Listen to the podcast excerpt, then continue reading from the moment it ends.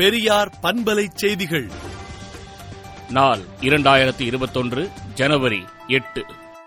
மூன்று நாள் பயணமாக இலங்கை சென்ற இந்திய வெளியுறவுத்துறை அமைச்சர் ஈழத்தமிழர் வாழ்வுரிமை பிரச்சினைக்கான தீர்வை இலங்கை அரசே தீர்மானிக்க வேண்டும் என்பது குற்றவாளியே நீதிபதியாக இருக்கலாம் என்று கூறுவது போன்றதாகும் என்றும் இது ஏமாற்றம் அளிக்கிறது என்றும் திராவிடர் கழக தலைவர் ஆசிரியர் கி. வீரமணி அறிக்கை விடுத்துள்ளார்.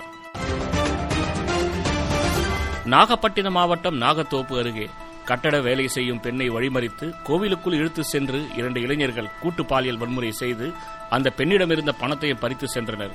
பாலியல் வன்முறைக்கு ஆளாக்கப்பட்ட அந்த பெண் நாகை அரசு மருத்துவமனையில் சிகிச்சைக்காக அனுமதிக்கப்பட்டிருக்கிறார்.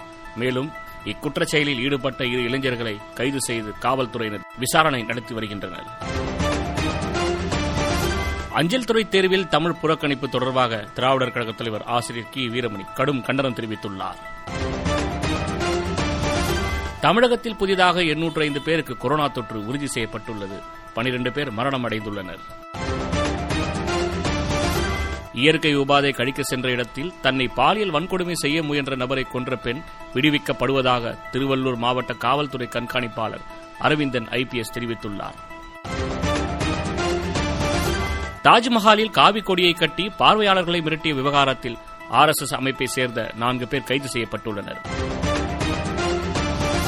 பொள்ளாச்சி சம்பவத்தில் முக்கியமானவர்களை கைது செய்யக்கோரி மக்களவை உறுப்பினர் கனிமொழி தலைமையில் வரும் பத்தாம் தேதி ஆர்ப்பாட்டம் நடைபெற உள்ளது.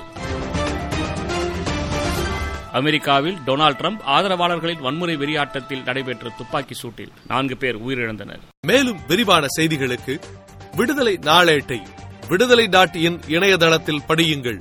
பெரியார் பண்பலை செய்திகளை நாள்தோறும் உங்கள் செல்பேசியிலேயே கேட்பதற்கு எட்டு ஒன்று இரண்டு நான்கு ஒன்று ஐந்து இரண்டு இரண்டு இரண்டு இரண்டு என்ற எண்ணுக்கு பெரியார் எஃப் நியூஸ் என்று வாட்ஸ்அப் மூலம் செய்தி அனுப்புங்கள்.